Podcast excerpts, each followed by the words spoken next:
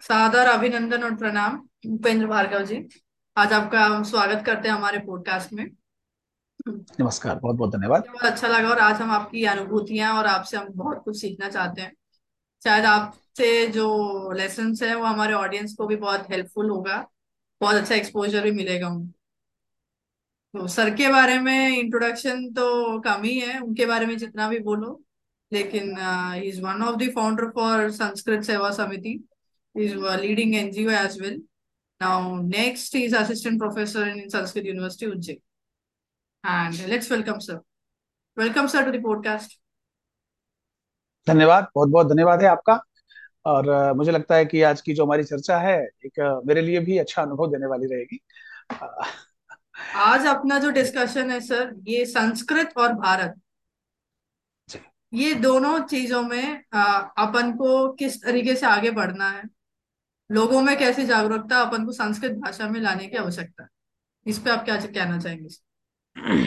देखिए क्या है कि संस्कृत जो भाषा है वस्तुतः अगर हम देखें कि कुछ वर्षों के पूर्व तक संस्कृत हमारे पूरे भारत की नॉलेज सिस्टम की भाषा थी। जैसे हम्म। अभी न्यू एजुकेशन पॉलिसी आई है तो न्यू एजुकेशन पॉलिसी में एक पर्टिकुलर हेड डाला गया है उसका नाम है इंडियन नॉलेज सिस्टम जी। तो वो जो इंडियन नॉलेज सिस्टम है उसके अंतर्गत ये चर्चाएँ अब की जाएँगी इस तरह के पाठ्यक्रम इस तरह के सिलेबस या हमारा जो पहले का भी पाठ्यक्रम है उसमें इस तरह की चीज़ों को सम्मिलित किया जाएगा जो हमारे भारतीय प्राचीन ग्रंथों में पहले से इनके बारे में कहा गया है। तो उस परंपरा को उस पद्धति को आधुनिक धारा में इंडियन नॉलेज सिस्टम कह के परिभाषित किया गया। बीच में क्या हुआ था कि जब हम एक मैकालेन एजुकेशन सिस्टम को फॉलो कर रहे थे काफ़ी सालों से तो उस एजुकेशन सिस्टम ने अपना जो थॉट्स हैं जो यूरोपियन बंच ऑफ़ थॉट्स हैं उनको हम्म। उन्होंने हमारे ऊपर अधिरोपित किया था और हम उन्हीं थॉट्स बंच को पढ़ रहे थे।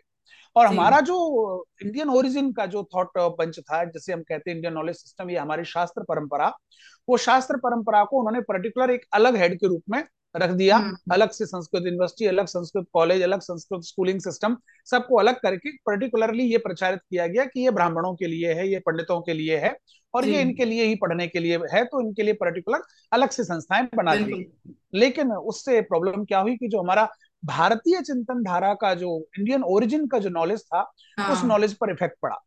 जी। पहले हम देखते हैं कि रामायण में हम देखते हैं महाभारत में वहाँ हम देख रहे हैं कि श्रीमद् भागवत में ही क्यों ना हो कि एक यदुकुल का कुमार है। यदुकुल अर्थात हम्म यादव वंशी जैसे हम वर्तमान में कहें श्री कृष्ण है। वो अपने मित्रों के साथ अपने भाइयों के साथ ब्राह्मण बालकों के साथ और उन सब के साथ वहाँ से चल के आते हैं। उज्जैन महर्षि सांदीपनि के आश्रम में आकर के रहते हैं शिक्षा प्राप्त करते हैं। और शिक्षा भी क्या? तो वही वेद पुराण उपनिषद चौसठ कलाओं का उन्होंने यहाँ पर शिक्षा प्राप्त की और वे उन सभी में रसायन विद्याओं में सब में वे निष्णात हुए भगवान कृष्ण। तो वो सारा का सारा जितना भी चौसठ कलाओं को सीखने की जो पद्धतियाँ थी वो सारी की सारी पद्धतियों की मूल भाषा जो है वो संस्कृत है। उसे पढ़ाने हम्म के सारे के सारे शास्त्र जो है वो संस्कृत में लिखे गए हैं। तो वो वहाँ पर एक इंडियन नॉलेज सिस्टम का पूरा बेस जो है वो संस्कृत है।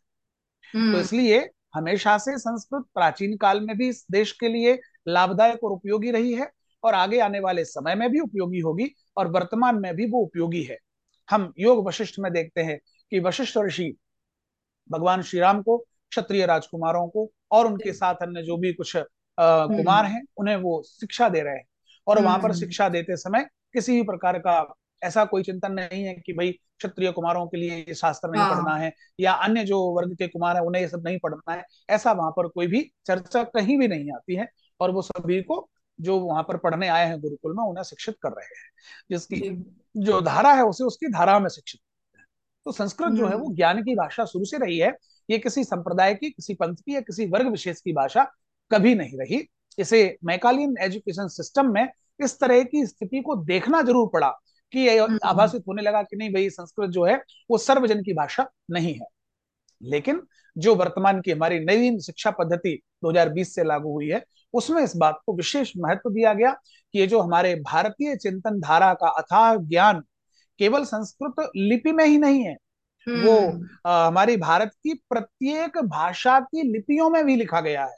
चाहे वो लिपि तेलुगु हो कन्नड़ हो तमिल हो मलयालम हो या कि अन्य कोई भी सिंगली लिपियाँ हो या कश्मीरी लिपि हो शारदा हो हाँ। ब्राह्मी हो उर्दू हो अरेबियन हो फारसी लिपियों में भी संस्कृत के ग्रंथ लिखे हुए रखे हैं। और संस्कृत से सारी भाषाओं का डेरिवेशन हुआ है। संस्कृत से ही होता है। हाँ। तो आप पुराने देखेंगे तो आपको उसी तरह से दिखाई देंगे। जी? फिर भी लोग संस्कृत को समझ नहीं रहे और उतना जितनी उसकी महत्वता देनी चाहिए उतनी महत्वता नहीं दे रहे। हाँ मैंने कहा ना कि एक लंबा अंतराल था। हम हाँ। मैकालियन सिस्टम को फॉलो कर रहे थे या जो हमारा पूर्व का जो एजुकेशन सिस्टम था उसमें इस तरह का विधान किया गया कि ताकि हम उसको पूरी तरह से उतना रिस्पॉन्स ना करें उस चीज़ को। तो इसलिए हम्म वो हुआ है। धीरे धीरे फिर से समाज जागरूक हो रहा है। अब जैसे सोशल जो मीडिया है। हाँ या हमारे जो संचार के माध्यम है आईसीटीज हैं इनके माध्यम से हम आज बात कर रहे हैं उस चीज़ पर। तो लोग भी उसको देख रहे हैं जागरूक हो रहे हैं हम्म और आगे पढ़ने में बड़ी रुचि लोगों की हो रही है। आपको मैं बताना चाहूँगा जानकर आश्चर्य होना चाहिए कि हमारे जो आईआईटी संस्थान है भारत के प्रमुख जिनमें आईआईटी पवई है मुंबई का कानपुर के हैं और बीएचयू के हैं और उसके अलावा नागपुर के हैं। अब इन हाँ सभी आईआईटीज में भी संस्कृत भाषा में या संस्कृत की विषय विशेषज्ञता में भी आपको अध्ययन करने के अवसर हैं। आप वहाँ से अपना रिसर्च वर्क भी कर सकते हैं। हायर एजुकेशन की स्टडीज़ भी अब आप वहाँ से कर सकते हैं। तो उसमें जैसे पाणनियन ग्रामर है न्याय दर्शन है वो न्याय दर्शन मतलब जैसे हम ब्रह्मांड विद्या कहते हैं जैसे वो इस तरह की फिजिक्स जैसे हम कहते हैं उसे हमारे न्याय दर्शन कहा जाता है। या कि जो ज्योतिष का गणितीय पक्ष है सिद्धांत है इन पर अच्छा। बहुत अच्छा काम हो रहा है। जी। आ, अभी संस्कृत की भाषा और संस्कार में अगर लोग अगर संस्कार और संस्कृति को अगर अपन जोड़ा जाए क्या वही लोग समझ पा रहे हैं संस्कृत को? इस पे आपका क्या विचार है? नहीं नहीं ऐसा है इसमें कि संस्कार तो जो है वो हमेशा से संस्कृत से ही जुड़े रहे हैं क्योंकि हम हाँ। कभी कल्पना कर सकते हैं क्या कि हमारे घर में शादी हो रही हो विवाह किसी का हो रहा हो मैं उसे विवाह भी नहीं कहूँगा मैं उसे कहूँगा पाणी ग्रहण संस्कार। हमारे सोलह संस्कारों में से विवाह जो है वो एक महत्वपूर्ण संस्कार है और उस हम्म। संस्कार का नाम है पाणी ग्रहण संस्कार। हम उसे हम्म। विवाह लिखते हैं या अन्य चीज़ें लिखते हैं वो एक अलग विषय है। लेकिन मूल रूप से वो जो है हमारा एक संस्कार है। तो उस संस्कार को करने की जो भाषा है संस्कृत है। हमारे जो धर्म सूत्र हैं धर्म सूत्र का हाँ। अर्थात हमारे जो जैसे विवाह वगैरह होते हैं तो उसके लिए जो विधान है जो विधियाँ हैं उन विधियों को जहाँ लिखा गया है उन ग्रंथों को सूत्र कहते हैं। तो अभी वर्तमान में हमारे जो संस्कार आदि होते हैं वो पारस्कर गृह सूत्र के अनुसार होते हैं।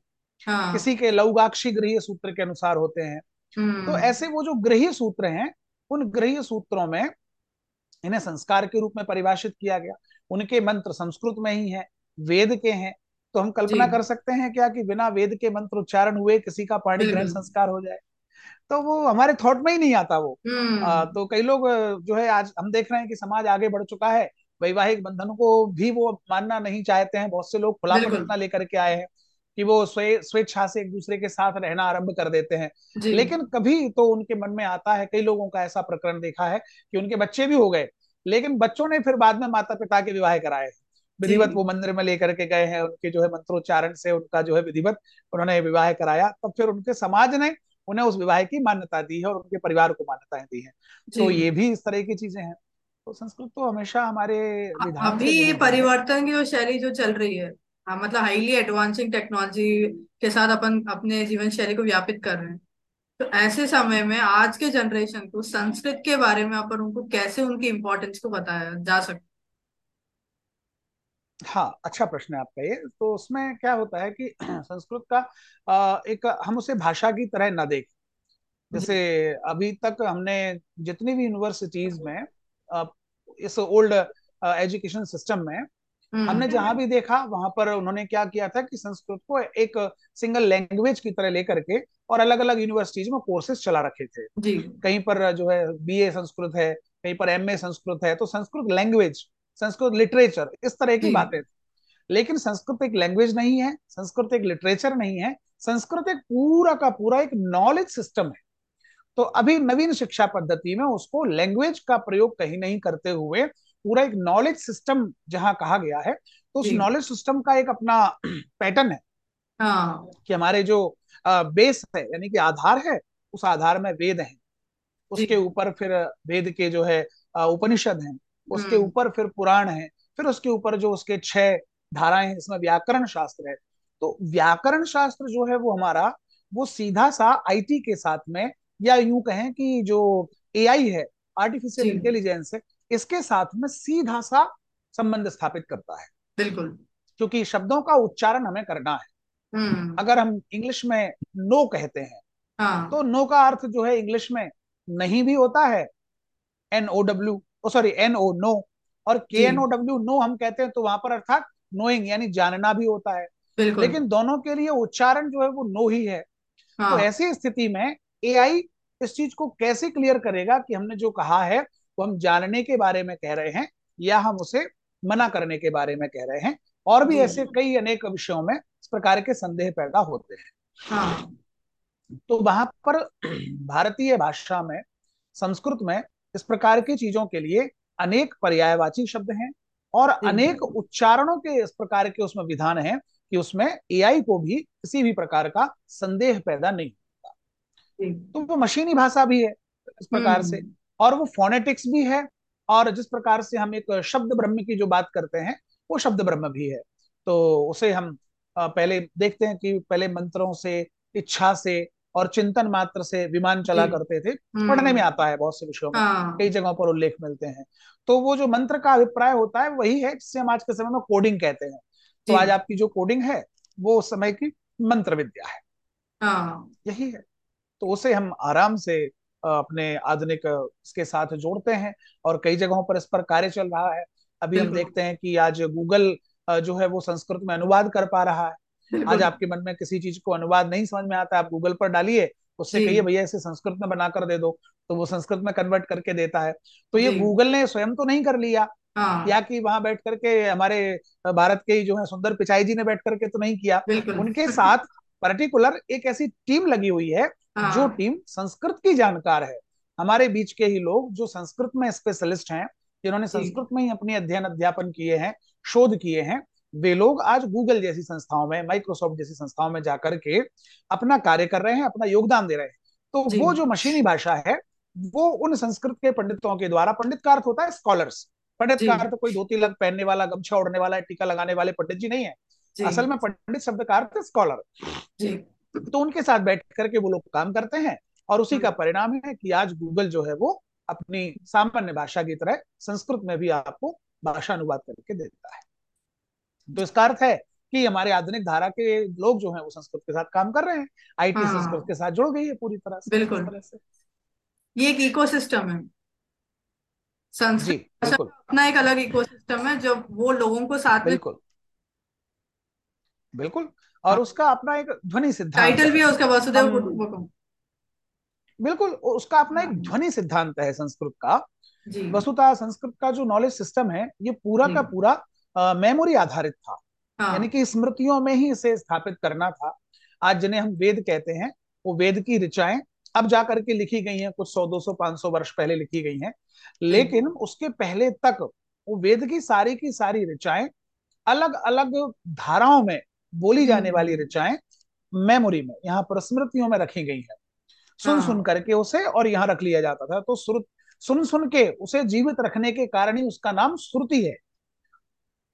तो वेदों का दूसरा नाम है श्रुति। श्रुति का अर्थ होता है कि जिसे सुन सुन करके अभी तक जीवंत रखा गया हो वो। तो वहाँ पर जैसे मंत्र है हाँ। हम अगर किसी एक मंत्र को लेते हैं तो उस मंत्र की अपनी एक ध्वनि है बोलने का अपना एक तरीका है एक सिद्धांत है उसके पीछे एक फोनेटिक्स काम कर रहा है। तो उस फोनेटिक्स को सुन करके एक व्यक्ति ने अपना सीखा गुरुमुख से उसने अपने शिष्य को फॉरवर्ड किया। शिष्य ने हाँ। निरंतर अपने आगे आगे आगे की धाराओं में उस फोनेटिक्स को फॉरवर्ड करते करते पाँच हज़ार सात हज़ार दसों हज़ार वर्षों से उन्होंने उसको सुरक्षित रखा। तो ये एक बड़ी वैज्ञानिक परंपरा है कि वो कहीं ना कहीं हमारे जिसे हम कहते हैं डीएनए में संस्कृत बह रही है वेद मंत्रों के रूप में बह रही है कहीं पुराणों के रूप में बह रही है कहीं कथाओं के रूप में बह रही है। यह है संस्कृत का जो रिलेशनशिप है सर मनोवैज्ञानिक क्षेत्र में क्या वो उसके कुछ टेक्निक्स या उसके कुछ थ्योरीज आज के साइकोलॉजिस्ट थेरेपिस्ट या लाइफ कोचेस क्या उसको यूज़ कर रहे हैं? या वो उस वो उसकी मान्यता कहाँ तक हाँ? निश्चित रूप से। निश्चित रूप से। विशेष रूप से क्या है कि मनोविज्ञान जो है ये कुछ समय तक के लिए आ, हमारे भारत में भी एक नाम मनोविज्ञान को लेकर के विदेश जिसे हम कहें कि भारत के बाहर का नाम जो है वो फ्राइड का पढ़ा जाता था कि बहुत बड़े मनोवैज्ञानिक हुए हैं बहुत बड़े मनोवैज्ञानिक है ठीक है।